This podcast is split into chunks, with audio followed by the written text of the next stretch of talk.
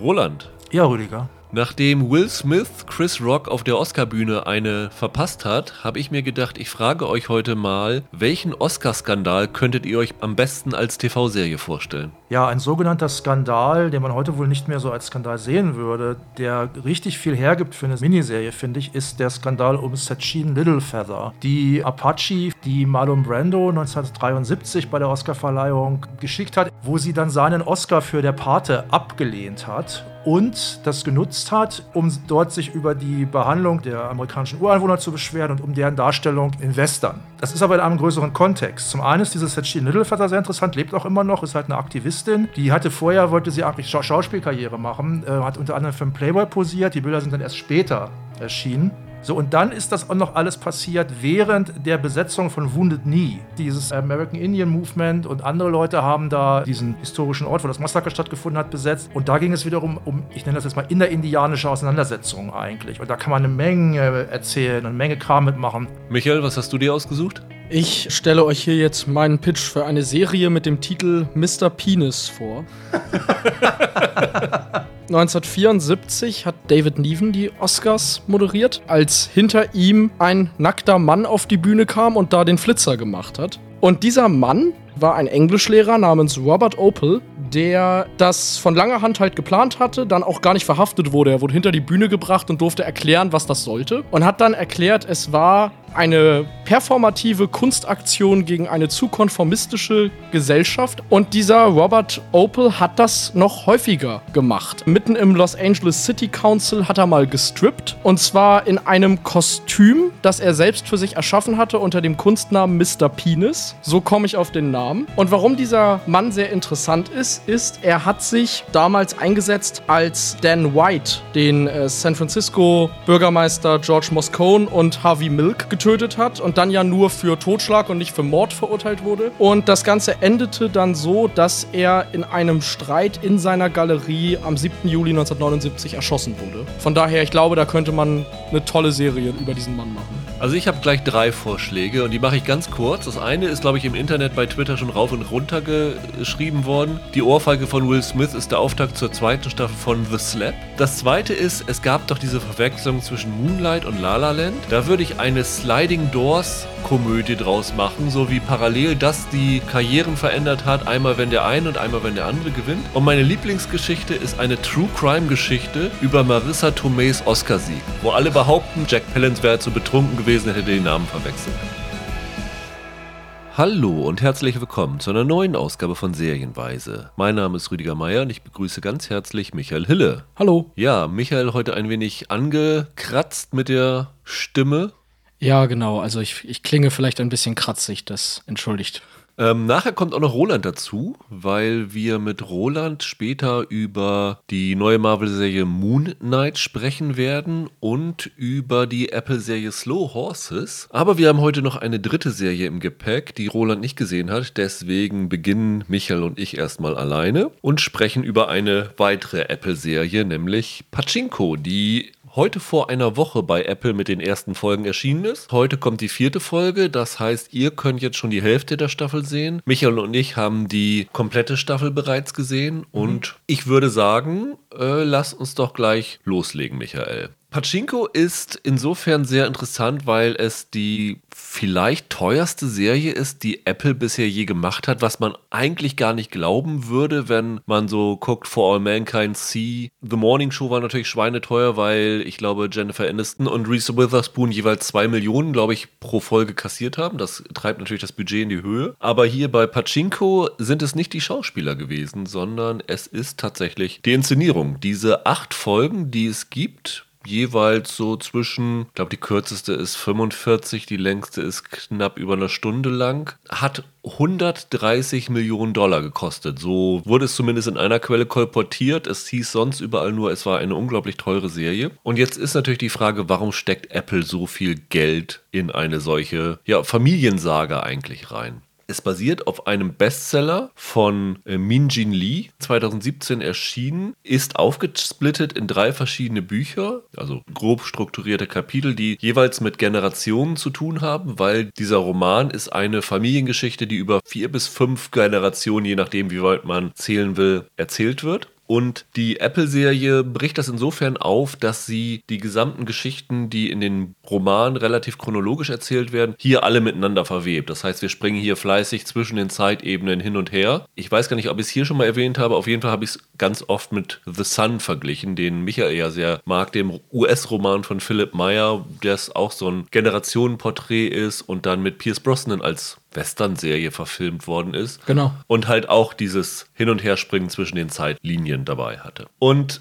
dieser Roman ist so komplex und so aufwendig, dadurch, dass diese ganzen verschiedenen Zeiten wieder aufgebaut werden müssten. Also es beginnt im Jahr, ich glaube 1910, im von Japan besetzten Korea, damals noch nicht Südkorea, also war es noch ein Einheitskorea, und geht dann bis ins Jahr 1989 eigentlich, wo wir dann den Enkel von der Hauptfigur begleiten. Und dazwischen gibt es immer noch so Sprünge in die 20er, 30er Jahre. Ich glaube, ganz kurz sind auch nochmal 50er dabei. Also ein großes Spektrum an Jahren, die da abgedeckt werden müssen. Und dieser Roman ist halt so gut angekommen, dass es viele Interessenten gab, eigentlich den zu verfilmen. Also die äh, Macher, Sohu, ich hoffe übrigens, ich spreche hier alle koreanischen Namen halbwegs ordentlich aus ist zu verschiedenen, ich glaube, US-Fernsehsendern gegangen und die waren alle relativ interessiert daran, aber haben dann gesagt, ja, wir können das aber nur mit Budget X machen. Und da haben sie gesagt, da müssen wir so viele Abstriche zu der Geschichte und zu der Vision, die wir haben, machen. Das können wir nicht tun. Bis dann Apple irgendwann mal gesagt hat, ach, wir haben hier irgendwo noch auf dem Konto 130 Millionen rumliegen. Das ist ja für Apple vielleicht ein Tagesverdienst ungefähr. Und wir finanzieren das ganze Projekt. Insofern eine gute Entscheidung, weil gefühlt Korea jetzt gerade international der boomende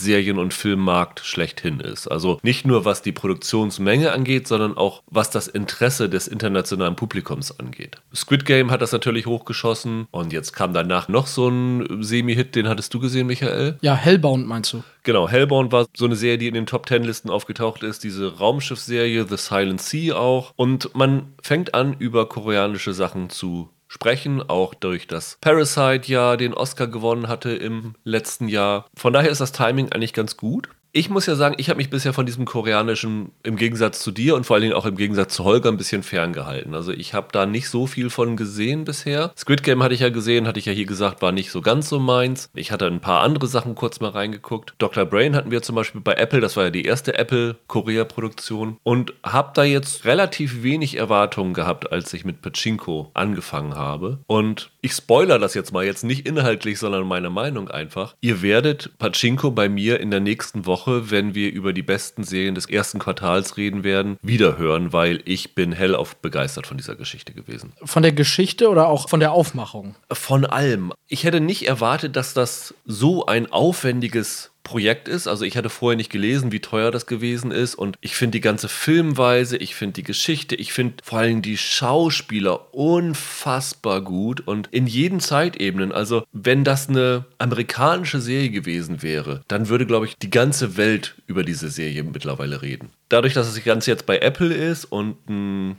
koreanischer Stoff ist, wird sich das vielleicht so ein bisschen erst so nach und nach aufbauen. Aber ich habe das Gefühl, dass wir hier einen Hit an der Hand haben, der die nächsten Preisverleihungen, Emmys, Golden Globes, Critics Choice Awards dominieren wird. Große Worte, aber das teilst du ja auch mit allen US-Kritiken, die es ja. bisher gibt, oder? Also die ja. sind ja vom anderen Stern. Auf jeden Fall. Ich habe ja eben schon gesagt, es ist eine Familiengeschichte, die im Jahr 1910 beginnt. Und die Protagonistin dieser Geschichte, also die uns im Grunde genommen durch diese ganze Serie begleitet, ist ein junges Mädchen namens Sunja. Das ist die, die im Jahr 1910, glaube ich, geboren wird. Ist die Tochter eines ja, ausgestoßenen Vaters, der hat so eine Hasenscharte und gilt dann so ein bisschen als Aussätziger. Der hat dann eine Frau geheiratet, der sind die Kinder bis jetzt immer alle früh gestorben. Und die erste Szene, die wir in dieser Serie sehen, ist, dass sie bei einer ja, Wunderheilerin oder irgend sowas ist. Und bittet, dass ihr der Segen erteilt wird, beziehungsweise der Fluch genommen wird, der über ihrer Familie liegt, weil sie wieder schwanger ist und jetzt möchte, dass dieses Kind die ganz frühe Zeit überlebt und halt aufwächst und vor allem den Familiennamen und die, ja, die Familie dann sozusagen weiterträgt. Und das ist dann diese Sunja und die sehen wir dann in der ersten Folge als so ein achtjähriges Mädchen, glaube ich, gespielt von Yuna.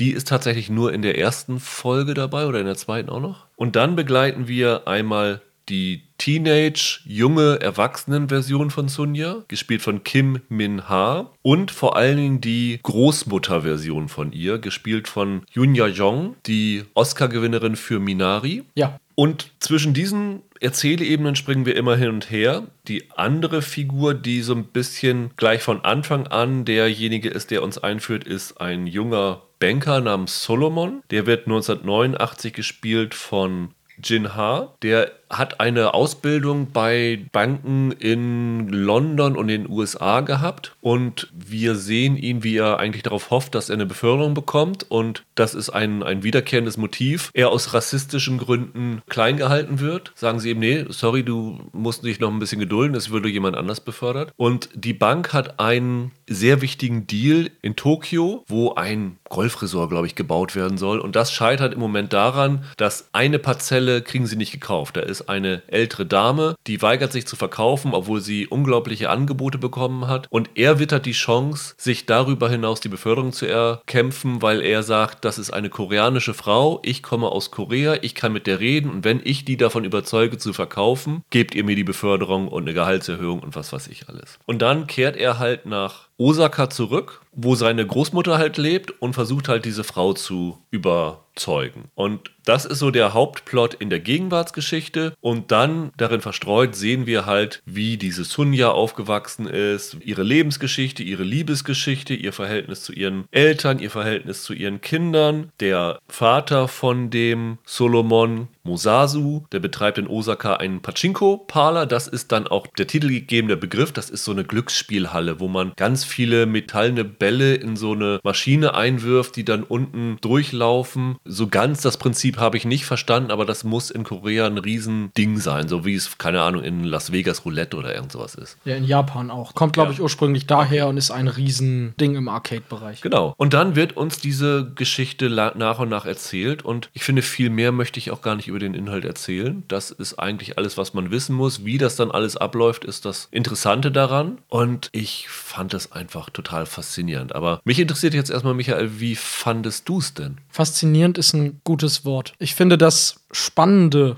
was die hier versuchen, ist, das ist ja nicht nur ein historisches und ein Generationsporträt, sondern das ist auch eine Serie, die versucht zu erzählen, wie über so eine lange Zeit Menschen und Familien und meinetwegen Stämme von ihrer eigenen kulturellen Herkunft entwurzelt werden. Ja. Das ist A, sehr zeitgemäß, sich mit diesem Thema auseinanderzusetzen und B, hier enorm komplex umgesetzt. Das geht weit über das hinaus, was ich nach der Inhaltsangabe und der ersten Folge erwartet habe, nämlich schlicht die Bestandsaufnahme, dass mit einer gewissen Zeit auch ein gewisser Abstand daherkommt, sondern das stellt wirklich große Fragen. Danach, inwiefern sind wir geprägt durch unsere Herkunft, inwiefern verlieren wir etwas, wenn wir diese Herkunft verlieren und inwiefern ist eine Vermischung kultureller Einflüsse positiv und negativ für die einzelnen Individuen und die Dynamik untereinander. Das ist rein thematisch vielleicht eines der größten Fässer, das seit langer Zeit von einer so teuren Serie geöffnet wurde. Und das finde ich mutig und sehr aufregend. Ja, du sagst eben schon, das ist zeitgemäß. Das ist insofern insofern vor allen Dingen zeitgemäß, weil wir es hier mit Themen zu tun haben wie Heimatverlust, wie Vertreibung. Und das ist natürlich jetzt im Moment mit dem, was in der Ukraine passiert, was eigentlich gegenwärtig ist sozusagen für das, was wir aus den Nachrichten kennen. Und da hat natürlich keiner mit gerechnet bei Apple, auch keiner darauf gehofft, dass diese Serie irgendwie auf einmal so eine Aktualität bekommt. Aber ich finde, wenn man Pachinko sieht, versteht man noch besser, was da gerade Schreckliches vor sich geht. Diese Entwurzelung und sowas alles. Und das ist schlimm. Und das Ganze beruht ja darauf in dieser Serie, was ich eben schon angedeutet habe, dass Korea damals von Japan besetzt gewesen ist. Es gab jahrelang einen großen Krieg zwischen Japan und China um Korea. Den hat am Ende Japan für sich entschieden und Japan hat dann Korea okkupiert und die Bevölkerung unterdrückt. Kann man nicht anders so sagen. Und das ist immer noch ein nationales Trauma in Korea. Denn durch diese japanische Besatzung sind viele Koreaner entwurzelt worden.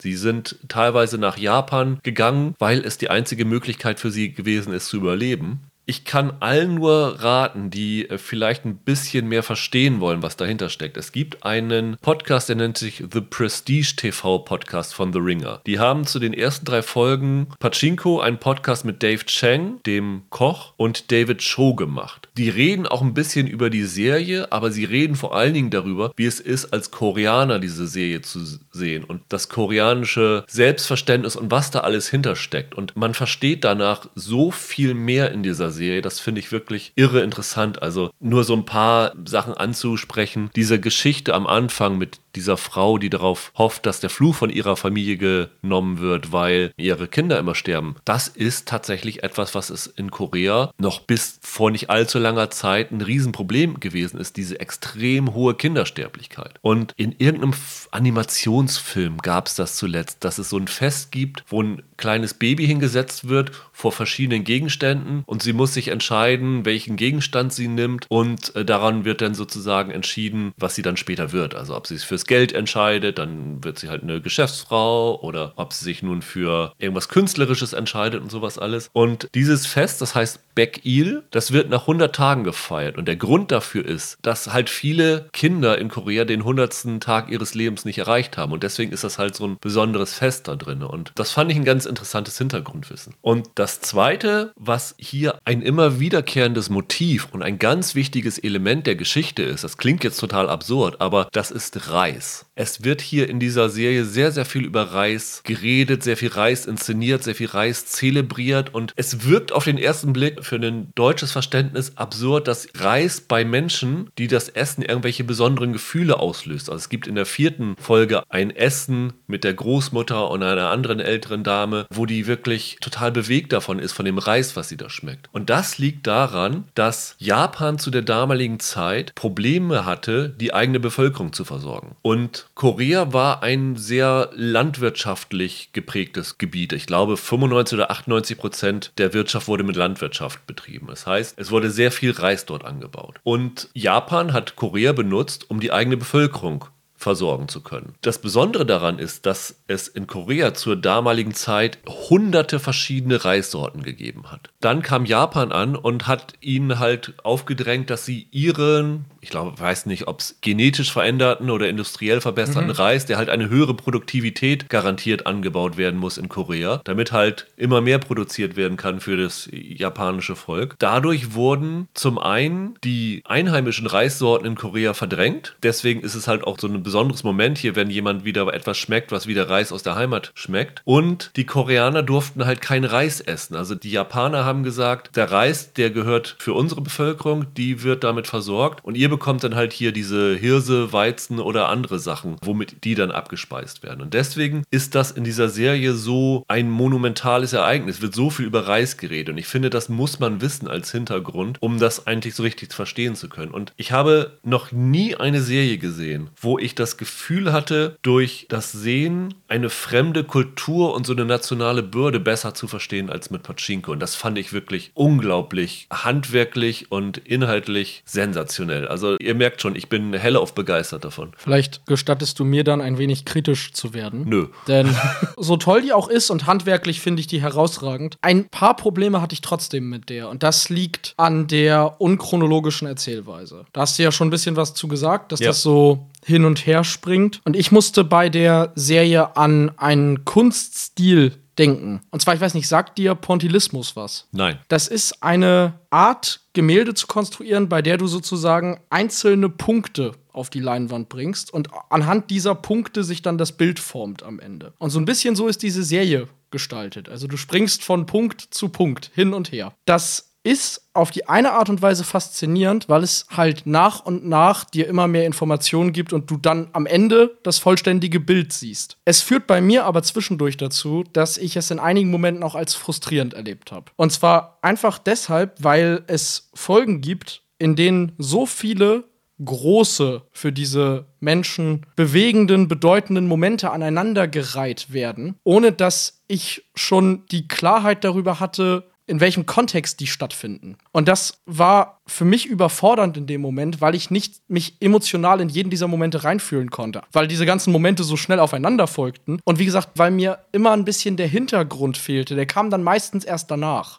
Ich bin hier ein bisschen ungeduldig geworden teilweise und habe gedacht, ja, ich möchte eigentlich mehr jetzt in diesem Moment verweilen und nicht schon wieder zum nächsten großen Ereignis springen. Und das war über diese lange Zeit, die die Serie geht, dann hin und wieder problematisch für mich. Also ich kann ein bisschen verstehen, was du meinst. Ich finde aber für mich dieses parallele Erzählen eigentlich die große Stärke. Also es gibt irgendwann eine Parallelmontage, die das Verlassen Koreas mit der Heimkehr nach Korea parallel erzählt. Und das fand ich so unglaublich stark und emotional wuchtig, dass ich mir das nicht anders hätte gewünscht. Ich glaube, diese Momente hätten von ihrer Kraft verloren, wenn man sie irgendwie in zwei verschiedenen Aspekten erzählt hätten. Möglich. Ich will das nicht spoilern, aber äh, ganz prägnantes Beispiel ist für mich, es gibt einen Charakter, der am Anfang in der Serie hin und wieder auftaucht und bei dem man das Gefühl hat, okay, das ist eine interessante Figur, aber ich weiß nicht so richtig, was hinter dem steckt, was für eine Geschichte der hat. Und dann irgendwann ist die Rolle in der Serie quasi durch, der erfüllt keine Funktion mehr. Und in der siebten Folge, also in der vorletzten Folge, kriegt der auf einmal eine Hintergrundgeschichte erzählt. Und da habe ich gedacht, Mensch, sagt mir das doch in Folge 2. Ich hätte mich viel mehr für den Typen interessiert, wenn ich das vorher gewusst hätte. Und ja, das war ein interessanter, wie sagt man im Englischen, Payoff. Man hatte das Gefühl, das hat sich jetzt gelohnt, aber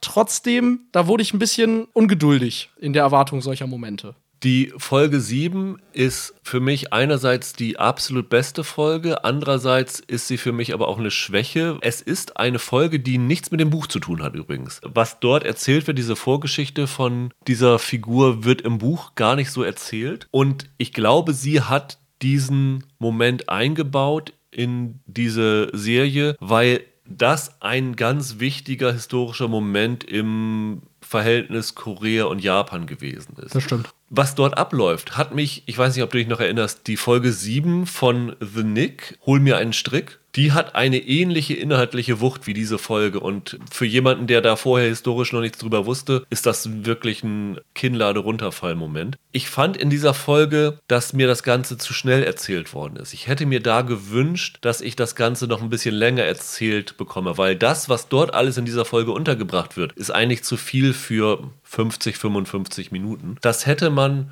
gut auf zwei Folgen aufteilen können. Wie insgesamt wir reden ja immer hier darüber, äh, Serien sind viel zu lang und haltet euch kurz und so. Ich sagen muss, bei Pachinko hätte ich mir noch viel, viel mehr Folgen als diese acht gewünscht, weil so viele interessante Aspekte gar nicht abge abgedeckt werden. Also zum Beispiel die beiden Söhne, die die Sunja zur Welt bringt. Deren Geschichte findet hier überhaupt fast gar nicht statt. Also das ist eine Generation, die haben sie nur ganz rudimentär behandelt. Und das nimmt im Buch von denen einen viel größeren Aspekt ein. Also man merkt da, dass sie ein bisschen gekürzt haben aus der Buchvorlage. Aber das sind wirklich für mich nur, nur Kleinigkeiten. Also ich habe lange nicht mehr eine Serie gesehen, die mich so gefesselt hat, die mich so berührt hat. Also jede Folge ist, glaube ich, einmal eine Szene dabei gewesen, wo mir das Wasser in die Augen getreten ist, weil ich das so emotional berührend fand, was so diese ganzen Aspekte auch von Generationsschuld, die da alle drinne stecken. Und ich habe auch gleichzeitig die Inszenierung bewundert, was diese Serie für Bilder liefert, mhm. was die Serie für Musik liefert. Also das fand ich unglaublich. Die Musik von Nico Muli,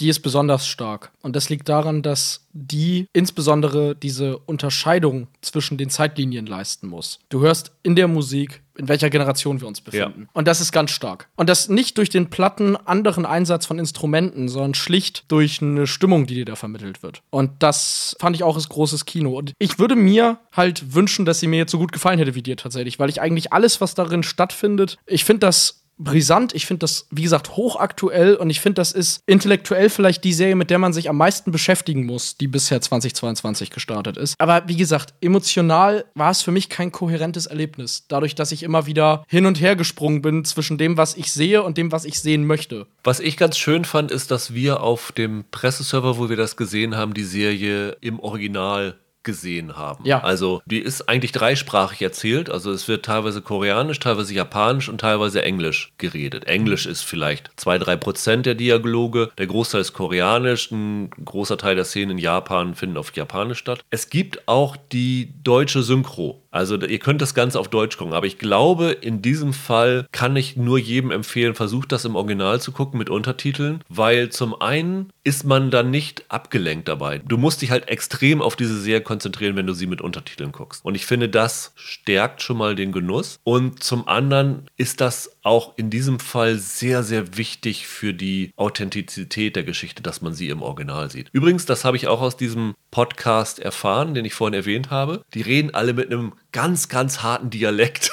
dieses Koreanisch, das heute wohl kaum einer versteht. Das soll so ungefähr so sein, als wenn du einen Iren oder Schotten hörst, so ungefähr. Ah. Du musst das für jemanden sein, der Koreanisch spricht. Fand ich ganz äh, interessant. Aber äh, ähm, wie gesagt, guckt euch, wenn ihr das wollt, unbedingt im, im Original mit Untertiteln an. Das lohnt sich. Hast du eigentlich eine Erklärung, warum das ganze Ding Pachinko heißt? Außer, dass das natürlich ein Element ist, dass der Vater einen Pachinko-Parler hat. Aber das ist ja ein ganz kleiner Aspekt der Geschichte. Hast du eine Erklärung für dich, warum sie das so genannt haben? Das international international leicht auszusprechen.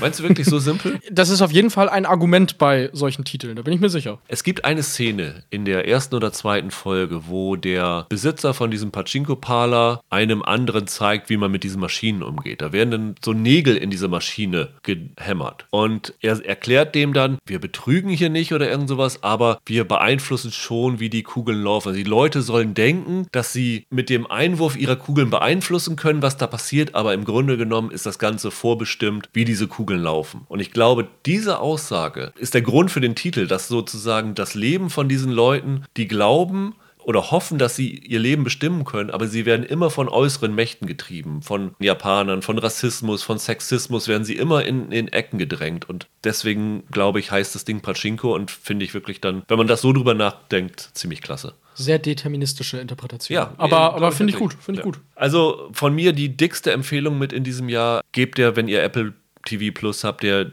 unbedingt eine Chance. Es ist auf jeden Fall eine, in die ihr reingucken müsst, weil wenn euch das gefällt, so wie mir, dann ist das auf jeden Fall was am Ende des Jahres für die besten Serien des Jahres. Ja, ganz hundertprozentig. Dann lass uns doch Roland in unsere Mitte holen.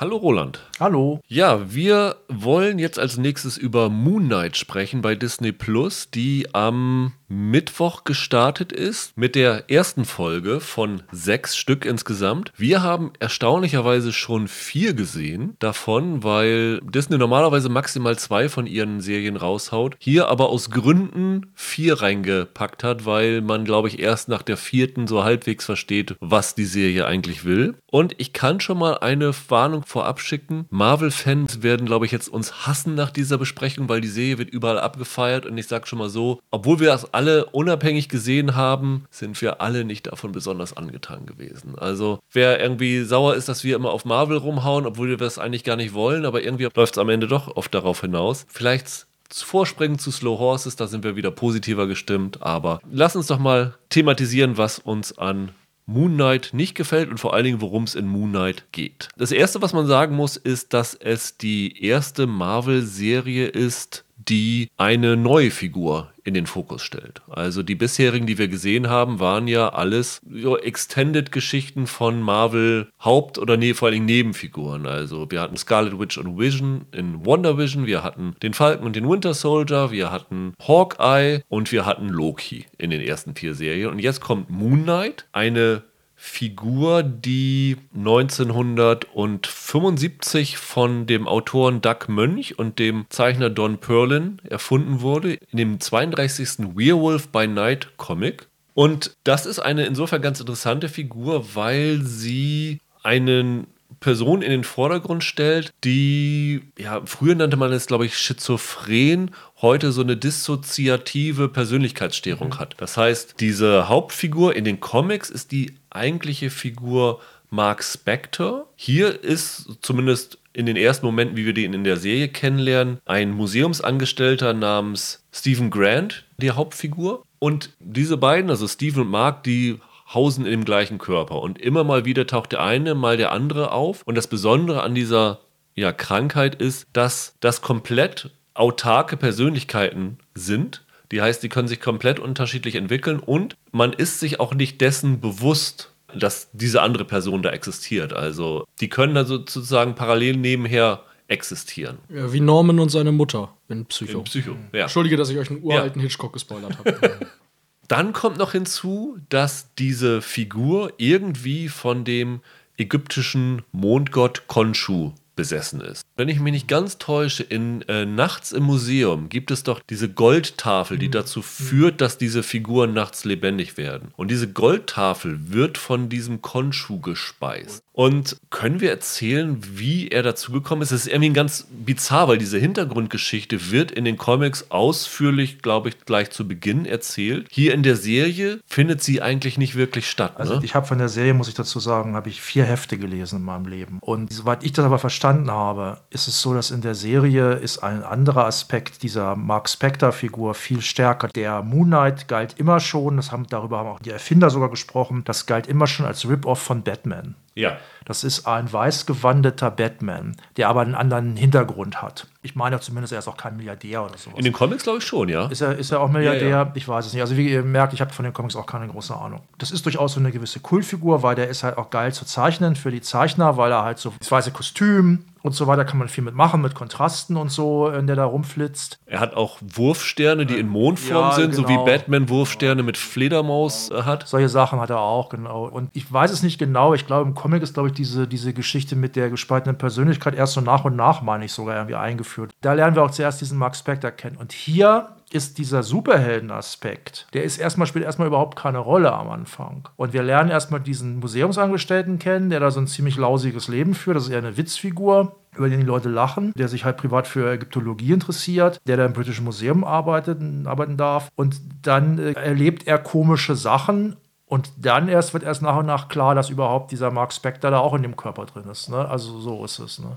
Ja, wobei er da ja scheinbar schon eine Ahnung hat, dass irgendwas mit ihm nachts passiert. Das sieht man auch im Trailer ja schon. Er bindet sich mit einem Bein an sein Bett an, mit so einem Fesselgeschirr und streut um sein Bett herum Sand, um am nächsten Morgen zu sehen, ob es da Fußabdrücke Ja, gibt. da gibt es aber noch den anderen Grund. Also ich muss mal eine Sache sagen, bevor ich das jetzt sage. Ich fand die erste Folge ja eigentlich noch ganz gut. Unter anderem deshalb, weil ich dachte, äh, was passiert hier? Und wer jetzt sagt, ich will mir das auch so geben, der sollte jetzt vielleicht erstmal die erste Folge gucken, bevor wir weiterreden. Wer, wem das jetzt egal ist, rede ich jetzt mal weiter. Es ist so, dass der Konshu auch in der Lage ist, den Mark bzw. den Steven an irgendwelche Orte in der Welt zu versetzen. Er ist ja offenbar immer in Deutschland, meine ich, so ist, soll Genau. es wohl sein. Oder nach Ägypten oder so. Das ist ja auch, und das ist halt auch der Grund, er, er wacht manchmal an irgendwelchen Orten auf, wo er denkt, hup, ups, wie bin ich hier hingekommen? Ja, also es wirkt so ein bisschen, als ob das eine Geschichte ist, die schon länger vor sich geht, aber jetzt zum ersten Mal der Stephen Grant aufwacht, während eigentlich der Mark Spector die Kontrolle haben sollte. Und das setzt die Ereignisse in Gang so ein bisschen. Man muss dazu sagen, du hast es ja eben angedeutet, in den Comics ist es quasi so, dass dieser Mark Spector, der hat da ja eine Vergangenheit, meine ich, als Soldat oder Söldner, glaube ich, ja. Und der dreht irgendwann durch und entwickelt dann diese verschiedenen Persönlichkeiten. Das ist hier jetzt quasi anders. Also sie liefern in der zweiten Folge eine Erklärung dafür, wieso diese verschiedenen Identitäten existieren, die komplett anders ist als in den Comics. Wobei man sagen muss, dass sie diese Erklärung auch nicht zeigen, Nee, wie man erwarten würde, sondern Ja, ja. tatsächlich das in einem Dialog nur erwähnen, was ich auch als eine, ehrlich gesagt, Schwäche von dieser Serie empfinde. Du bekommst hier schon den Eindruck, dass äh, man sich bei Marvel einig ist, dass Origin-Geschichten so ein bisschen tot sind. Ja. Also, dass man das einfach zu oft gesehen hat, wie einer seine Kräfte entdeckt und dann damit rumspielt. Und dass sie hier versucht haben, das ein bisschen zu variieren. Dieses Muster, indem sie uns jemanden geben, der zwar mit diesen Kräften sich erst noch akklimatisieren muss, aber gleichzeitig sehr viel Hintergrundgeschichte schon passiert ist. Und ich finde, wie das Ganze abläuft mit den beiden Persönlichkeiten, sollten wir gar nicht weiter ausführen. Das ist eigentlich nur die Grundlage, dass halt diese Figur, diese zwei Persönlichkeiten existieren, dass dieser Mondgott damit zu tun hat. Und, Beide können sich in weißen Batman verwandeln. und das ist tatsächlich eine Sache. Also der, der Mark Spector verwandelt sich dann in diesen Moon Knight, der dann halt so auch mit einem Sixpack-Brustpanzer da irgendwie der, der Actionheld ist. Und der Steven lernt dann auch, dass er sich verwandeln kann und einen Anzug sozusagen anfordern kann. Aber er wird dann zu Mr. Knight, also so einem eigentlich besser gekleideten mit so einem Anzug und so einem weißen Cape mit einem Mond vorne drauf gestickt. Hat man ja auf den Plakaten gesehen. Übrigens eine Sache, die die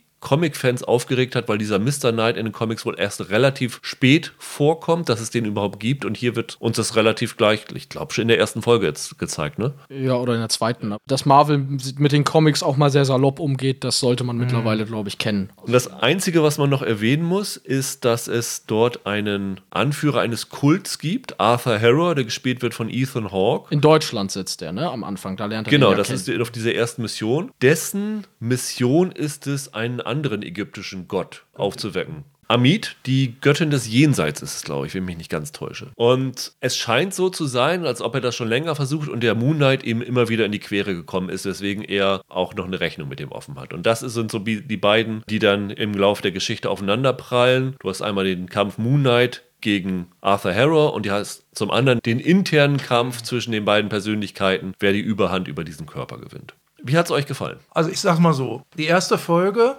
und vielleicht die letzten zehn Sekunden von der vierten Folge, das war das letzte, was wir sehen durften, die gehören für mich tatsächlich Einfach weil es auch anders ist, mit zum Besten, was ich von Marvel-Serien bislang gesehen habe, muss ich sagen. Die erste Folge hat so einen interessanten, ich möchte fast sagen, so eine Art grotesken Horrorton, so ein bisschen. Und es ist sehr verwirrend, was da passiert. Also es taucht ja, gibt ja auch dann immer diese Stimme von dem Konshu, die sich meldet, die von, im Original von F. Murray Abraham, dem, dem Mörder von, von Mozart, gesprochen wird. Das hat mir gut gefallen. So, und die Folgen 2 und 3, die gehören für mich zum beschissensten, was ich von Marvel gesehen habe. ja. ja, äh, es gibt von IGN eine Liste der besten Avengers und da liegt Moon Knight auf Platz 49 von 50. Ja, ist 50 Hawkeye?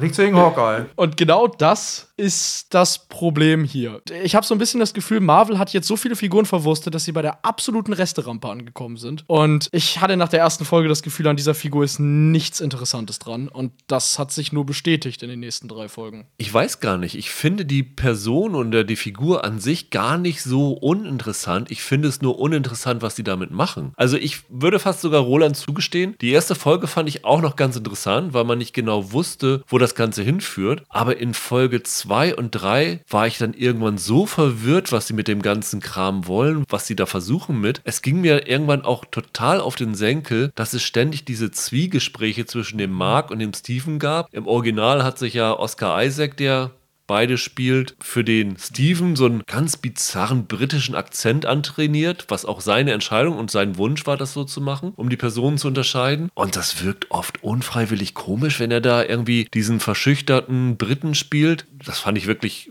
zum Lachen teilweise. Es klingt schlicht furchtbar. Ich weiß nicht genau, was für ein Akzent das sein soll, aber es ist, glaube ich, pure Fantasie. So, was, so jemand hab ich, so habe ich noch niemanden sprechen hören. Das soll britisch sein. ja, ja, ja, britisch schon klar, aber, aber was britisch? Also, weißt du, was ich meine? Und das war nur konfus für mich. Und dann gab es zwischendurch Action-Szenen, die ich einfach vollkommen misslungen fand. Das große Problem ja, es gibt am Anfang keine Action-Szenen. Also dadurch, dass der Steven immer so Blackouts hat, wenn der Moon Knight übernimmt, hast du in der ersten Folge zwei große Action-Szenen, in denen du von der Action nichts siehst weil dann immer geschnitten wird, bevor Moon Knight seinen Körper übernimmt und nachdem Moon Knight seinen Körper Aber übernimmt. das fand ich da noch spannend. Da war das noch neu und das fand ich noch interessant, dass äh, es einen Schnitt gibt und dann liegen da plötzlich fünf am Boden. Ja, das fand ich auch noch in Ordnung. Aber du siehst halt von der Action ja, relativ wenig. Ja, ja. Und wenn du denn Kampfsequenzen siehst, also es gibt in einer Folge eine auf einem Dach, sage ich mal nur so ganz kryptisch, die fand ich hundsmiserabel. Die sah auch schlecht getrickst aus. Wobei wir faires halber sagen müssen, wir haben unfertige Versionen gesehen. Vielleicht sieht es im Nachhinein noch besser aus aus. Aber es gab da wirklich Aspekte, die sahen richtig schlecht und richtig billig aus, was man von Marvel überhaupt nicht gewohnt ist. Die Folgen, die wir gesehen haben, die schon fertig waren, sahen aber nicht so extrem besser aus. Ja, man sah, dass das unfertig war in Folge 3 und 4, aber ja,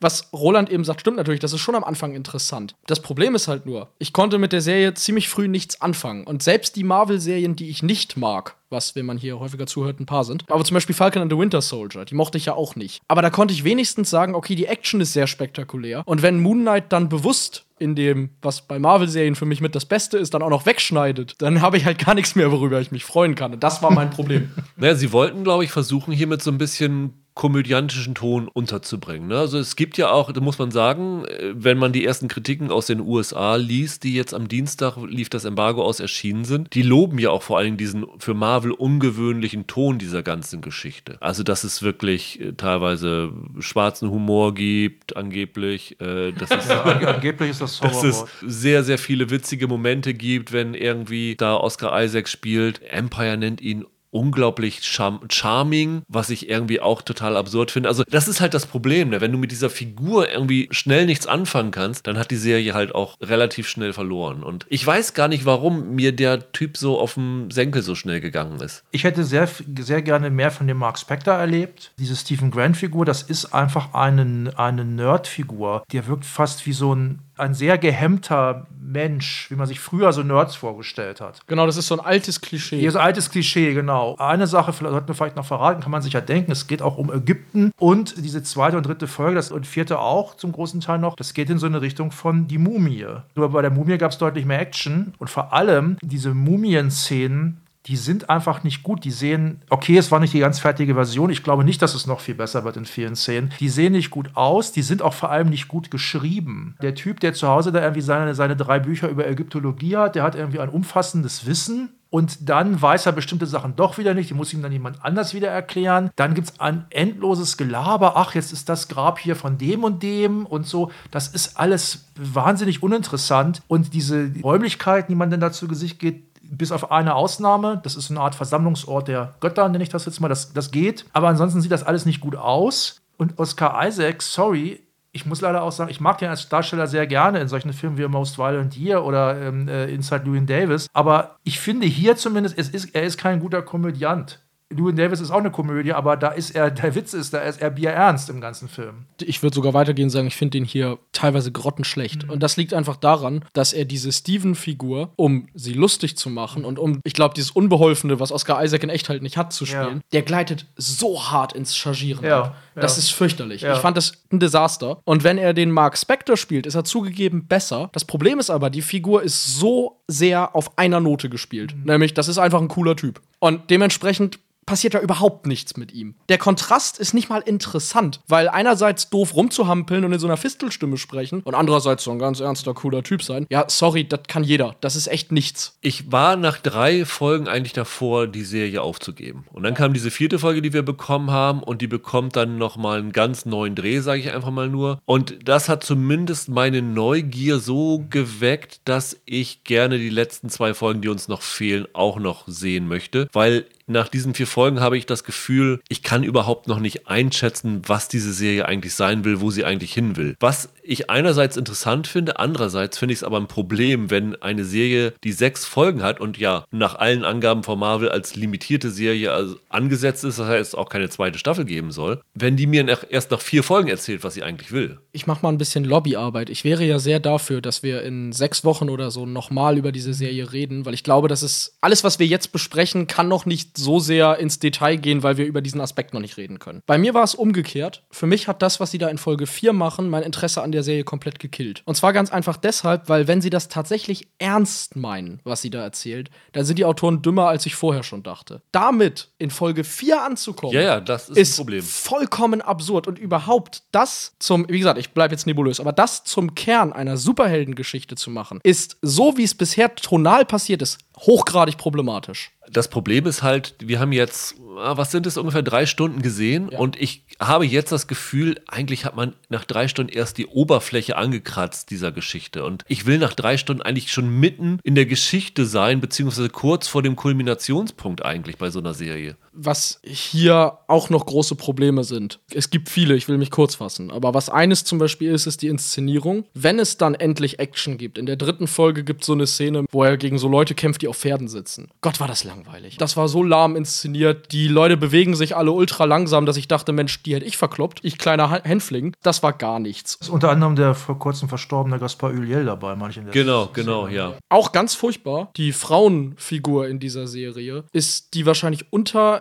entwickelste Frauenrolle, die Marvel je hatte. Und Marvel hat generell ein Problem mit Frauenfiguren, leider, muss man sagen. Aber hier ist es besonders extrem. Die könnte es auch einfach nicht geben und es mhm. würde die Folgen effektiv nur kürzer machen. Das ist eine sehr langweilige Figur, ja. Genau. Layla, Archäologin, wird gespielt von May Calamerby. Also die ist bestimmt gut. Keine Ahnung, ich kenne die jetzt nur von hier. Ist bestimmt eine gute Darstellerin, aber das war nichts. Ja, die hatte in den ersten vier Folgen halt auch gar nichts zu tun. Nein, ne? überhaupt, überhaupt nicht. Die Rolle schmeckt leider ganz übel nach Quotenfigur. So, ach Mist, wo ist denn jetzt die Frauenrolle? Aber muss auch sagen, selbst Ethan Hawke hat wenig zu tun in der Serie bisher. Das stimmt. Also Hawk hatte ich das Gefühl, das ist noch so jemand, der fühlt sich mit diesem ganzen Stoff noch relativ wohl. Weil der hat ja inzwischen auch schon ein paar ganz gute Sci-Fi- und Horrorfilme gemacht. Aber das ist halt auch eine belanglose Figur, die, die man schon tausendmal gesehen hat irgendwie. Er ist auch null bedrohlich. Ja, das stimmt. Diese Frauenfigur, die gibt es ja im Comic, meine ich auch. Und ich meine, das wäre dort lustigerweise eine Deutsche, glaube ich. Ja, insofern interessant, dass du sagst, die Inszenierung ist nicht so dolle, weil vier der sechs Folgen wurden ja immerhin von einem relativ renommierten Regisseur inszeniert, der sich ja eigentlich auch mit diesem ganzen ägyptischen Aspekt gut auskennen sollte, nämlich Mohamed Diab. Ja, nun kenne ich mich mit diesem ägyptischen Aspekt nicht so aus, aber sogar ich weiß, dass bei einer Sonnenfinsternis das Licht ausgeht. Ja. Und nicht ein Schnitt später Oscar Isaac bei sonnendurchflutetem Licht durch die Steppe läuft, während wir zehn Sekunden vorher gesehen haben, wie sich die Sonne verdunkelt. Das ist so schlecht. Das ist wirklich Aber auch, auch schlecht. da ist ein Aspekt, da hoffe ich, dass sie das noch korrigieren. ja, fairerweise. Ja, aber wenn das da wirklich hell ist, alter Falter, wie kann man das verbocken? Ich habe ja noch eine andere Befürchtung. In den Comics ist es doch so, dass diese Figur von dem Mark Spector ist es dort ja noch mehr als zwei Persönlichkeiten hat, oder? Ja. Er ist noch ein Taxifahrer und ich meine noch, noch, noch irgendwer. Also Und- er ist auf jeden Fall drei, vier Und Personen. Oscar Isaac hat in einem Interview gesagt, er hätte zur Vorbereitung das Buch A Fractured Mind von Robert Oxnam gelesen. Das ist eine Autobiografie von einem, der genau das hat. Und der hatte elf Persönlichkeiten. Und ich habe irgendwie ein bisschen die Sorge, dass Marvel uns in den letzten zwei Folgen noch mindestens ein, zwei weitere Persönlichkeiten bringt und das dann nochmal total überfrachtet. Also da wäre ich, glaube ich, dann auch wirklich noch raus, wenn sie dann tatsächlich noch mehr in die Breite gehen. Also, ich habe gedacht, was hätte ich stattdessen. Also, gut, die erste Folge fand ich gut, aber, aber ansonsten, was hätte ich stattdessen gerne gesehen? Ich habe gedacht, ich hätte lieber eine ganz einfache Serie gesehen, wo ein Batman-Verschnitt in Weiß Leuten auf die Schnauze haut. Und, äh, äh, also, und dann können sie meinetwegen irgendwann anfangen damit. Wie gesagt, erste Folge okay, aber sie können dann irgendwann sagen: ah, Moment mal, mit dem Typen stimmt irgendwas nicht. Und dann hat der irgendwie äh, halt eine, eine, diese Persönlichkeitsstörung. Aber das ist hier für mich die Mumie für Arme. Wohlgemerkt die Tom Cruise-Mumie für Arme. Ich muss tatsächlich eher an die alte Mumie denken, mit hier ähm, Brendan Rachel- Fraser. Rachel, und Rachel Weisz, genau. Es gibt ja auch dieses eine Plakat, wo er als dieser Mr. Knight drauf ist und Ja. macht da so eine coole Geste. Und dann wirkt diese Figur eigentlich ziemlich cool. Und cool ist an dieser Serie herzlich wenig. Es gibt keine coolen Kampfszenen. Die hätte ich aber gerne gesehen. Und du sagst ja, wir schimpfen ja immer so über Marvel. Ich habe ja viele Sachen hier verteidigt. Also Hawkeye sowieso, finde ich sowieso eine gute Serie. Aber auch selbst äh, Falcon and the Winter Soldier kann ich noch viel Gutes dran abgewinnen, obwohl die Serie echt nicht insgesamt nicht gut ist. Aber hier muss ich echt sagen, das ist doch schlecht. Also, Ja. sorry. Das ist für mich nichts Halbes und nichts Ganzes. Ja. Es ist keine Actionserie. Es funktioniert aber auch als Charakterstudie nicht. Das war ja so ein bisschen das Ding. Das sollte ja eine als Superheldenserie verkleidete Charakterstudie sein. Und davon habe ich in den ersten vier Folgen zu wenig gesehen. Dass da irgendwie die zwei Leute sich in allen Reflexionen dann miteinander im Zwiegespräch befinden, das macht für mich noch keine gute Charakterstudie aus. Ja, in diesem Körper leben zwei Charaktere, aber so richtig Charakter hat halt keine von Nee, beiden. ja, das ist das Problem. Ich bin ja hier auch immer der, der ähm, oberkritische Typ bei Marvel, sag ich mal. Aber ich möchte mich Roland auch noch mal anschließen und sagen, ich glaube, ich fand bisher wirklich eigentlich alles, was Marvel unter diesem Avengers-Label gemacht hat, besser als diesen Käse. Ja, das würde ich auch auf jeden Fall sagen. Es war für mich auch die schlechteste. Es, es schockiert mich wirklich regelrecht, wie gut die Kritiken dafür sind, weil Ja. ich mochte WandaVision, ich mochte Loki überraschenderweise, obwohl ich mit der Loki-Figur nichts anfangen Ja. kann. Ich fand The Falcon and the Winter Soldier als so Actionserie in Ordnung, auch wenn mir die Geschichte nicht gefallen hat. Und äh, Hawkeye hatte auch so wirklich gute Momente, aber hier gibt es wirklich sehr, sehr wenig Positives aus den ersten vier Folgen rauszunehmen, außer halt, dass Roland schon sagte, das Ende der vierten Folge und der Auftakt. Ja, also ich finde, was dieser Serie ganz stark fehlt, ist Abenteuerfeeling. Du hast hier wirklich eine Geschichte, die, wie Roland sagt, so ein bisschen an die Mumie erinnert. Ich hatte zwischendurch so ganz bisschen vom Set-Design, so Indiana Jones-Vibes. Und diese Atmosphäre kommt bei mir überhaupt nicht auf. Da ist keine, keine Lust auf Abenteuer, da ist kein Spaß an Abenteuer. Was daran liegt, dass der Steven ja auch gar keinen Bock auf dieses Abenteuer hat und keinen Spaß hat dabei. Und was daran liegt, das ist ein großer Aspekt von jedem erfolgreichen Abenteuer. Die Reise findet nicht statt. Ja. Ja, das ist richtig. Du bist auf einmal in Ägypten, von, also kommst auf London, bist sofort wieder in Ägypten und es wirkt in der Inszenierung so, als ob jemand aus der Kulisse rechts rausgegangen ist und in einer anderen Kulisse Ja, gelandet genau ist. so ist das. Und das ist ein Problem. Abenteuer möchte ich auch ein bisschen Reiseaspekt haben. Und sei es so lächerlich wie bei Indiana Jones, dass eine Linie über eine Karte gezogen wird oder so. Aber diese Übergangsmomente fehlen hier komplett. Absolut. Und wie gesagt, dazu kommt noch, dass ich finde, von der ersten Folge an, dass die Art und Weise, wie hier dieses psychische Problem, das die ja quasi haben, auch wenn es hier jetzt ein andere, eine andere übernatürliche Erklärung bekommt. Trotz alledem, so wie das hier behandelt wird, finde ich das nicht angemessen dem tatsächlich der tatsächlichen psychischen Erkrankung hinter. Psychische Probleme sind keine coole Superheldenfähigkeit oder sowas und wenn ich so ein Thema anspreche und dissoziative Persönlichkeitsstörung, das haben ja wirklich Leute, das ist ja nichts, was sich Filme ausgedacht haben, dann wünsche ich mir das mit ein bisschen mehr Respekt, als das hier passiert, ja. weil das hier, das zieht es fast ins Lächerliche. Ja. Und das finde ich geht halt nicht. Also schreibt uns gerne, warum wir völlig falsch liegen, warum wir keine Ahnung haben, warum wir Marvel-Hater sind. Aber ich meine, wir können ja jetzt nicht hier anderes erzählen, als das, wie wir es gesehen haben. Und ich hatte halt gehofft, dass dadurch, dass wir es zu dritt gesehen haben, dass zumindest einer von uns das irgendwie was Gutes abgewinnen kann. Ich habe übrigens noch mit anderen Journalisten gesprochen, mit zwei weiteren, die das gesehen haben. Es fand keiner gut. Ich habe irgendwie die falsche Bubble, muss ich, glaube ich, sagen. Aber ich, trotzdem würde ich sagen, der Fairness halber, dass wir auf diese Serie irgendwann nochmal zurückkommen, wenn sie abgeschlossen mhm. ist. Weil ich glaube, wenn man zumindest dann am Ende das ganze Bild kennt, dann lässt sich ein bisschen besser einschätzen, wie sehr das Ding jetzt wirklich in die Hose gegangen ist. Also ich würde sagen, wir kommen darauf zu sprechen, wenn die letzten zwei Folgen unsere mhm. Meinung grundsätzlich revidiert, was, wo ich durchaus sagen kann, ja. ist möglich. Aber ich würde jetzt nicht nochmal drüber reden, um zu sagen, oh, die letzten zwei Folgen waren aber genauso scheiße. Also das ist, ist für mich dann ein bisschen, bisschen sinnlos. Das kündigen wir dann groß an und dann kommt nur dieser Satz von Rüdiger. Der ähm, Oscar Isaac hat übrigens in einem Interview gesagt, dass die fünfte Folge sei ja total irre, was da passiert. Bin gespannt. Ich fand auch total irre, was in den ersten vier ja. Folgen passiert ist. Dann lass uns doch mal wieder ein wenig lobender werden und wir kommen wieder zu Apple. Man könnte langsam denken, wir werden von Apple bezahlt. Ich sage nur, schön wär's, leider nicht. Wir äh, finden nur ziemlich gut, was sie in letzter Zeit produzieren. Slow Horses heißt die Serie, ist heute gestartet mit den ersten beiden Folgen. Insgesamt gibt es sechs Folgen. Die restlichen laufen im Wochenrhythmus bis einschließlich dem 29. April. Und wir haben tatsächlich schon alle sechs Folgen sehen können und können deswegen auch Gebühren drüber reden und versuchen es hier mit dem Spoiler noch vorsichtiger umzugehen, als wir es üblicherweise machen. Also wenn wir ein bisschen vage sind in der Inhaltsbeschreibung, äh, seht es uns nach. Wir versuchen euch das Gefallen an der Serie nicht zu nehmen. Slow Horses ist eine ja, Agentenserie, die auf Romanen von Mick Herron basieren. Der hat seinen ersten Roman, der auch, die sind auch als Jackson Lamp Reihe bekannt, 2010 veröffentlicht. Der hieß Slow Horses. Mittlerweile gibt es acht Romane und drei Novellen. Ja. Der letzte, Bad Actors, ist gerade in diesem Jahr erschienen. Und es gibt auf jeden Fall auch schon eine zweite Staffel für Slow Horses, die hat Apple schon genehmigt. Und das können wir verraten. Am Ende der Serie wird tatsächlich diese zweite Staffel schon angeteasert. Also das fand ich sehr interessant, weil das zeigt ja auch offensichtlich, dass sie da schon relativ weit mit sind und das wahrscheinlich nicht ganz so lange dauern wird, bis die zweite Staffel kommt. Slow Horses geht um diesen Jackson Lamp halt, die Figur, die, nach der die Reihe dann auch benannt ist. Wird hier gespielt von Gary Oldman, ist so ein Agentenveteran beim MI5, der aus irgendeinem Grund in Ungnade gefallen ist. Warum erfahren wir im Lauf dieser Staffel ein wenig zumindest. Und weil er in Ungnade gefallen ist, sie ihn aber nicht irgendwie loswerden konnten oder wollten, haben sie ihm eine eigene Abteilung gegeben. Das sind die titelgebenden Slow Horses. Und dorthin werden alle Agenten abgeschoben, die irgendwie scheiße Scheiße gebaut haben. Mit dem Hintergrund, dass der Jackson Lamb den so undankbare Bagatellaufgaben gibt, dass die irgendwann so genervt sind, dass sie freiwillig das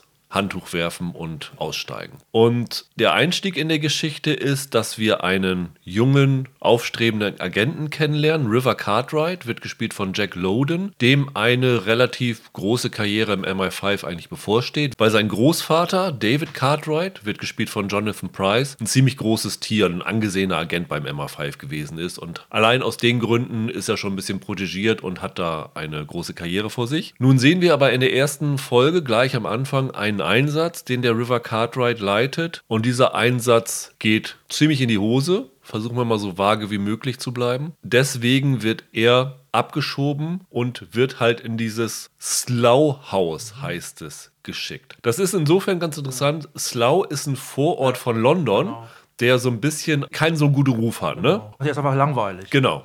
Und dieses Slough-Haus selber ist aber nicht in Slough, sondern das ist in London, irgendwo in einer anderen Straße. Aber es wird halt Slough-Haus genannt, weil die Leute halt dorthin abgeschoben werden. Und weil es so ähnlich klingt wie Slow Horses, haben diese Agenten halt den Spitznamen Slow Horses bekommen von denen, die im Regents Park arbeiten. Also das ist die Zentrale des MI5. Die werden wiederum häufig, äh, zumindest diese Field Agents werden häufig Dogs genannt. Und dort ist die Vizechefin von dieser ja, Operations, also der Feldabteilung. Diana Taverner wird gespielt von Kristen Scott Thomas aus Der englische Patient und Duckface aus Vier Hochzeiten ein Todesfall. Und zuletzt war sie in Fleabag zu sehen, ne? Richtig, Stimmt, für eine ja. Gastrolle. Ja. Also auch super, ja. Und die hat offenbar auch nur ein bisschen Beef mit diesem Jackson Lamb. Und es kommt dann halt so, dass diese Slow Horses, zu denen gehört auch noch eine junge Frau, Sid Baker, wird gespielt von Olivia Cook aus Ready Player One. Ready Player One, genau. Und noch einen Computerhacker und noch ein, zwei anderen Leuten. Und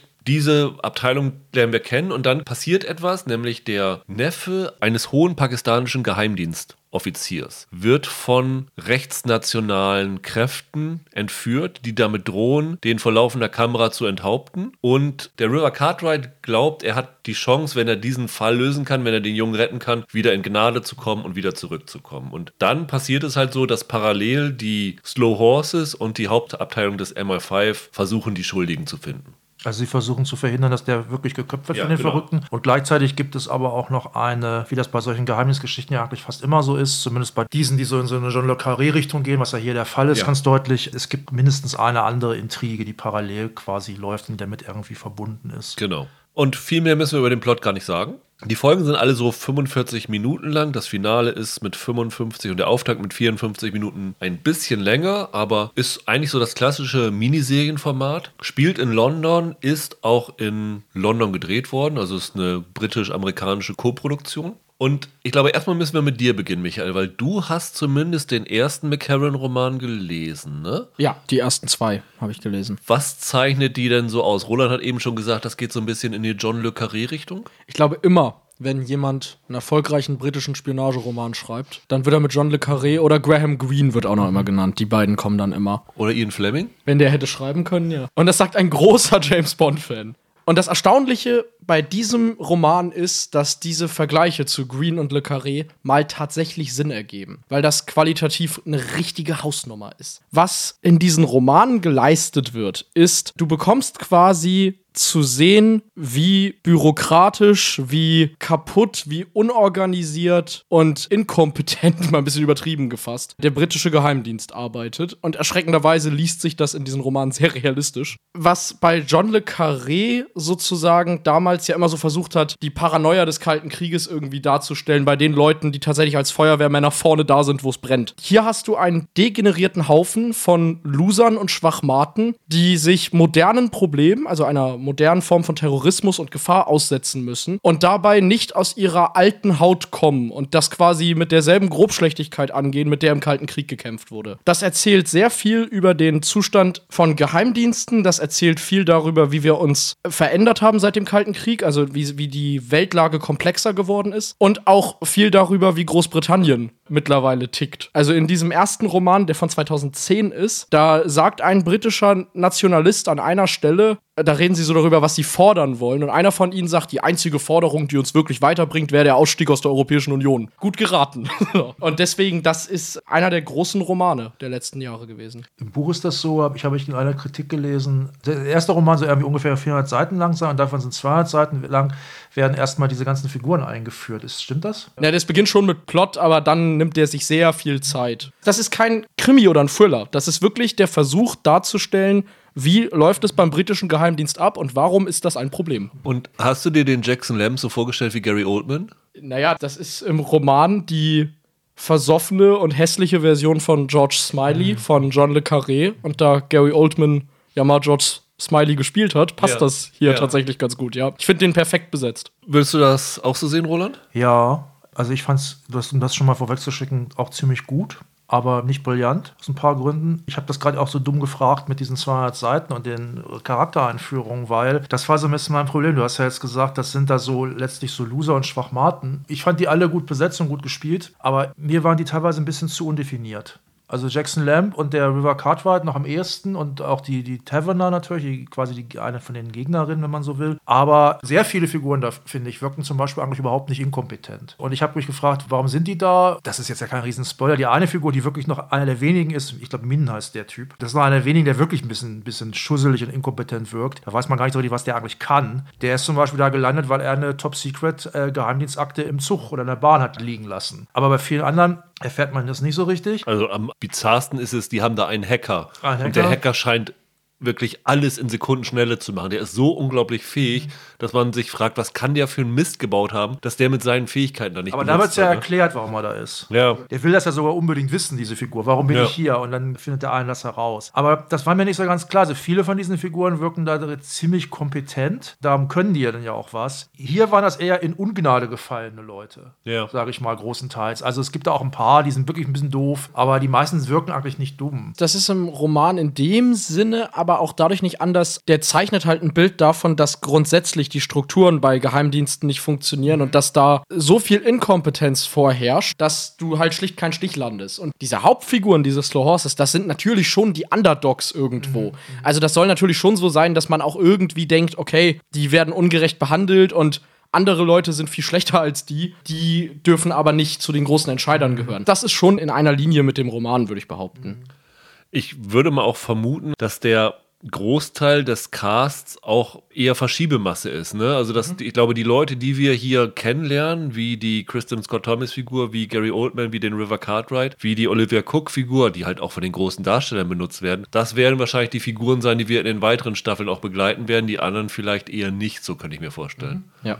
Ich sehe es ein bisschen wie Roland. Ich finde die Serie auch sehr gut. Ich finde sie jetzt nicht perfekt. Ich habe da auch so einige Probleme mit. Ab und zu fand ich sie manchmal ein bisschen lahme. Aber letztendlich reißt Gary Oldman das so raus. Also der hat so eine Präsenz in dieser Figur. Der spielt ja auch einen, na Vollarsch nicht, aber der ist halt schon sehr, sehr direkt mit den Leuten und hält auch ziemlich wenig von denen. Also er teilt ihnen auch in jedem Dialog quasi mit, für wie inkompetent er die hält und für wie nichtig er die hält und wie scheißegal ihm eigentlich der ganze Job und alles ist. Und diese Attitüde, die er darüber bringt, so ablehnen, wie er da ist, gegenüber den Mitarbeitern, so anziehen, fand ich das als Zuschauer, den so zu sehen.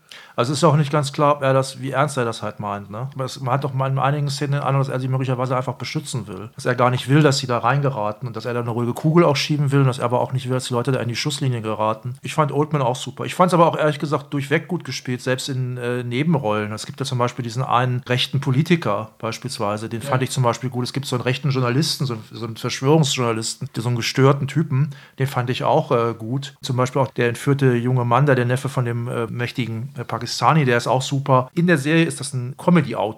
Also der schreibt Ein Stand-up-Comedian oder so, ja. genau. Der, der schreibt zumindest für einen anderen. Der ist auch klasse. Da- Das ist alles prima. Was mir auch gefallen hat, auch von den Darstellern her, war, es wirkt halt wirklich very British. Es erinnert auch ein bisschen an die Geheimdienstszenen bei Killing Eve zum Beispiel. Wenn die da in ihrem, in ihren Kabuffs sitzen und die äh, Eve da halt sich mit ihren Kolleginnen und Kollegen berät. Das fand ich alles prima. Was also was mich am meisten gestört hat, will ich mal kurz sagen, das war eigentlich, ich fand diese ganzen Szenen bei diesen rechten Entführern, das hat zumindest ab einem bestimmten Punkt, das zog sich sehr lange hin und nimmt auch teilweise so Wendungen, die ich ehrlich gesagt nicht mehr so ganz mitgemacht habe. Da war mir zu viel Zeit vergangen und dann passiert noch das und dann passiert noch das und dann entscheidet er sich so. Das fand ich nicht so gut. Ich habe wirklich lustigerweise gedacht, du hast ja die Bürokratie erwähnt und so, die da geschildert wird. Ich hätte mir fast mehr von diesem Bürokratiequatsch gewünscht, weil das wird ja angedeutet in der Serie. Und ich, wie, wie die arbeiten und was das eigentlich für ein komischer Laden da ist. Und weil diese, diese ich sag mal, Krimi-Handlung da, das hat mich nicht so, nicht so richtig abgeholt. So okay, dass auch das gespielt war. zu dem Thema, dass diese Szenen so ein bisschen Wendungen nehmen, die du nicht mitgehst. Ich glaube, da bin ich 24 geschädigt. Und äh, verglichen mit 24 ist das hier alles noch absolut rational und ergibt vollkommen Sinn für mich. Ich fand die Überraschung auch, also die Wendung teilweise ziemlich gut. Absolut. Sagen wir mal gleich, den Einstieg der Serie fand ich unglaublich stark. Auch Also die gut. ersten 15, 20 Minuten. Ja, das ist fantastisch. Also es ist sensationell. Ich finde aber auch zum Beispiel, wie dann diese Entführungsgeschichte aufgelöst bzw. beziehungsweise ihre große Wendung nimmt, fand ich. Also ich habe zumindest nicht mitgerechnet und das fand ich schon irgendwie ziemlich Die große, klasse. meinst du jetzt die große Wendung, die so ungefähr auf der Hälfte der. Ja, ja, genau. Ja, gut, das ist, die ist in Ordnung, ja. Also diesen Krimi-Fall fand ich echt gut. Also ich fand eher dieses Machtspielchen zwischen der Scott Thomas und dem Gary Oldman so ein bisschen schwächer. Ich glaube, das hätte ich noch zwei Folgen länger gucken können. Erstmal, was Roland eben gesagt hat, der Killing Eve-Vergleich ist phänomenal. In Killing Eve sagt Fiona Shaw an einer Stelle mal: I once saw a rat drink a can of Coke als Beschreibung über den MI6. Genau so ist es hier gezeichnet. Das ist die Office-Version von Dame König als Spion. Ja. Die Kristen Scott Thomas-Figur hat, das ist auch ganz ähnlich wie die Fiona Shaw-Figur in Killing Eve. Genau, absolut. Jetzt muss man natürlich sagen, der Roman wurde deutlich vor der, dieser Novelle geschrieben, die dann, meine ich, Killing Eve inspirierte. Was hier großartig ist von der ersten Sekunde an, ist, wie Rüdiger richtig sagt, Gary Oldman. Äh, Habe ich ja eben erwähnt, Dame König als Spion, da hat er damals den George Smiley gespielt, ist einer meiner Lieblingsfilme. Der spielt hier einen richtig gleichgültigen Kotzbrocken. Ja. Und das ist phänomenal. Ich fand das so geil, wie er immer ganz feindselig jeden davon versucht, irgendwie abzuhalten, dass sie mal tatsächlich richtig arbeiten. Genau wie Roland sagt, bricht bei dem immer so ein bisschen durch, dass er in Wahrheit halt doch ein Herz hat. Also irgendwann fällt mal der Satz, ja, das ist ein Haufen Verlierer, aber es ist halt mein Haufen Verlierer. Fand ich ganz toll geschrieben. Und ansonsten fand ich dafür, dass ich den Plot ja schon kannte, den erstaunlich unterhaltsam erzählt. Also ich hatte befürchtet, dass das so eine Bürogeschichte wird, bei der sie dann zwischendurch mal kurz diesen Krimi irgendwie weitererzählen, bis sie wieder zum Rest dazukommen. Nein, ich finde, die erzählen das richtig, richtig unterhaltsam. Das ist gut getimed. Das Pacing fand ich durchweg gut. Und ich hatte da ganz viel Spaß mit. Ich finde auch, das ist so ein bisschen zwar von den Figuren ab und zu mal Killing Eve mäßig, aber von der Inszenierung geht es ja in eine ganz andere Richtung. Ja. Und das ist ja komplett weg von diesen Hochglanz Agentensachen. Also James Bond ständig, irgendwelche exotische Kulissen Ja. mit, mit, mit dem Frack Killing Eve, mit ihren aufwendigen Kostümen. Selbst sowas wie die Carré-Verfilmung Die Libelle, die hat ja mit tollen Kostümen von der Florence Pugh aufgewartet. Hier ist das ja alles räudig. Also stilbildend ist ja diese Szene, wenn Gary Oldman mit ausgezogenen Schuhen und Socken die Füße auf den Schreibtisch legt und du siehst die Löcher in seinen Socken drinne. Und das ist so ungefähr die Ausstattungsqualität dieser Serie. Das sieht halt auch London, die haben nicht die schönen Ecken. Also Die Schönecken siehst du auch, Albert Hall und so siehst du auch mal. aber in der Regel hast du irgendwelche Gassen da oder sowas, ne? Das fand ich irgendwie schön, dass sie sich hier irgendwie nicht so in die Hochglanzecke stellen, sondern tatsächlich zeigen, wir machen das ganz räudig, was zu dieser Jackson Lamb-Figur passt. Ich glaube auch, dass die nicht so ein ultra hohes Budget hatte. Also wahrscheinlich ist Gary Oldmans Gage das, das höchste da gewesen. Echt, find's ich. Also die sieht natürlich so eine schmuddelige Ecken, aber ich finde, die sieht ziemlich gut aus. Die ist gut gefilmt, Ja, ja. die ist gut gefilmt. Budgetmäßig weiß ich nicht. Ist auch keine Serie gewesen, das hat man ja auch oft, wo man irgendwann merkt, in den und den Folgen scheint ihnen wohl irgendwie das Geld ausgegangen zu sein. sondern es sieht alles wirklich so ähnlich aus. Und es gab tatsächlich zwei Szenen, die habe ich mir zweimal angeguckt, weil ich die so gut inszeniert fand auch. Die eine Szene ist, da geht es um einen, ich sag ja, um einen Mord im Grunde an der Straße. Ich muss zugeben, ich habe gelacht in der Szene, weil ich das so krass fand. Das ist super gemacht. Und die andere Szene ist die Szene in der Küche bei dem Nazi-Politiker. Die Szene fand ich gut inszeniert, die fand ich geil gespielt. Und dann gibt es auch in dieser Szene vor allem auch noch die Musik von dem äh, Daniel Pemberton in dem Fall, der da ja irgendwie so äh, Lo-Fi-Geräusche verwendet hat. Und gerade in der Szene finde ich das total super. Die Serie hat oft immer wieder so Momente, auch teilweise mit Gary Oldman, die wirklich sehr gelungen sind und gut aussehen und ich sag mal so, die so einen gewissen Druck irgendwie haben. Also das ist dann, die wirken sehr kraftvoll. Das hat mir echt ganz gut gefallen. Das war so für mich so eine, da werde ich bestimmte Szenen werde ich echt in Erinnerung behalten von der Serie. Apropos Musik, habt ihr mitbekommen, wer die Titelmusik geschrieben hat? Ja, Mick Jagger. Super stimmungsvoller Song. Der hätte man einem Rolling Stone gar nicht so richtig zugetraut, oder? Ja, der kannte die Romane tatsächlich. Okay. ich. Also ich habe ein Interview gelesen mit Jagger und da hat er gesagt, ich weiß nicht, es wird nicht ganz klar, ob er sie wirklich gelesen hat. Er kannte die Reihe aber tatsächlich. Vielleicht ist Jagger ja ein Vielleser, keine Ahnung. Also weiß ich nicht. Also er kannte die jedenfalls. Hat hat wahrscheinlich gesagt, auf Tour viel Zeit zu lesen. Ja, und hat gesagt, ja, äh, mache ich. Und dann hat er das, also Pemberton war da auch dran beteiligt, auch ein bekannter Soundtrack-Komponist. Das haben sie dann mehr oder weniger zusammen gemacht und das ist wohl ganz gut gelaufen. Also Pemberton hat gesagt, er hat dann Mick Jagger über Skype oder so halt auf der Gitarre vorgespielt und das war für ihn von der total strange, dass er jetzt vor Mick Jagger sitzt und ihm was vorspielt, so schlecht vorspielt auf der Gitarre. Und dann haben sie halt zusammen das da geschrieben.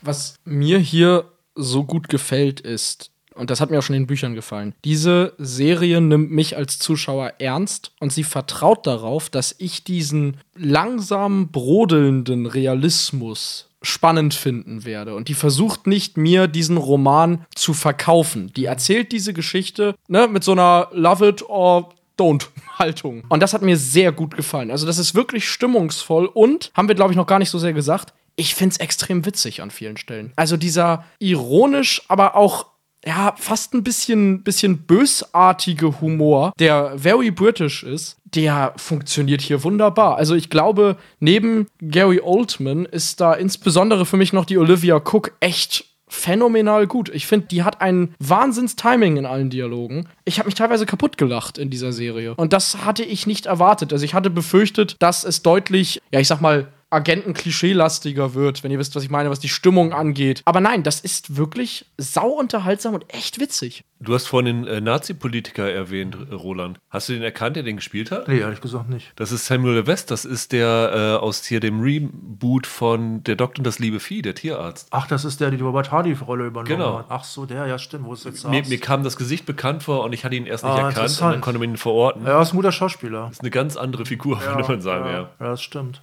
Ich kann das wirklich allen, die an Agentenfilmen, an guten Krimis, vor allem an britischen Krimis interessiert sind, echt ans Herz legen. Also das kann man sich wirklich gut angucken. Auch ich glaube, im Wochenrhythmus ist das wirklich gut zu schauen. Wohingegen, ich würde Michael sagen, Pachinko kann man vielleicht besser bingen. Slow Horse ist vielleicht im Wochenrhythmus gar nicht so schlecht, oder? Vermutlich, ja. Ja. Wobei ich habe es gebinged jetzt und es ging auch. Geht natürlich immer. Du kannst es natürlich immer, wie du es dir einteilen willst. Aber ich glaube, du verlierst jetzt hier nicht irgendwie sowas, wenn du das im Wochenrhythmus schauen musst. Ja, aber es ist wie du sagst, also wer Interesse an Agentenstoffen hat und kein Problem damit hat, wenn das größtenteils sehr redeintensiv ist und jetzt nicht unbedingt sehr actiongepackt, für den ist das, also wer meine Liebe zum Beispiel für Dame König als Spion teilt, der ist hier richtig aufgehoben. Ja, wobei der ist ja, also ich mag den Film auch sehr gerne, aber der ist ja nun echt nochmal, der gibt sich ja schon ein bisschen schwierig, ne? Der ist deutlich weniger witzig und ich glaube, der wird doch erstmal am Anfang, was ich super fand, damals da haben sich ja für aber viele Leute drüber aufgeregt, jenseits vom Feuilleton, da wird doch erstmal 20 Minuten oder 15 Minuten überhaupt nicht gesprochen. Was die aber teilen, der Film und der Serie ist, und da muss man sich auch drauf einlassen, es gibt ist sehr viele Figuren. Also einige sind klar, wie zum Beispiel diese, na, ich nenne sie jetzt mal die Nazi-Entführer und so, aber es gibt diverse Leute, die da auch noch irgendwie mitmischen, die für irgendwen arbeiten und Die, so. die Handlanger von der Kristen Handlanger Scott Thomas so. fand ich teilweise ziemlich schwer auseinanderzuhalten. Ja, genau, sowas. Ja. Ja.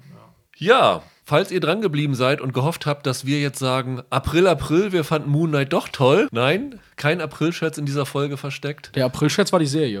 genau. Von unserer Warte aus können wir also euch nicht zu Moon Knight raten, aber äh, wahrscheinlich, wenn ihr Marvel-Fans seid, guckt es sowieso und habt unser Urteil schon eh schon längst angezweifelt. Aber wir können euch auf jeden Fall Pachinko und Slow Horses bei Apple ans Herz legen. Und wie gesagt, eine davon nächste Woche, wenn wir unseren Quartals-Podcast machen, wird sie wieder dabei sein. Slow Horses nicht, denn das Quartal endet am 31. März. Also Slow Horse ist der erste Kandidat für die besten Serien des zweiten Quartals. Sag doch sowas nicht, jetzt muss ich meine Liste wieder umwerfen. Ja. Bis dahin, habt ein schönes Wochenende, bleibt gesund, macht's gut, ciao, ciao. Tschüss. Ciao.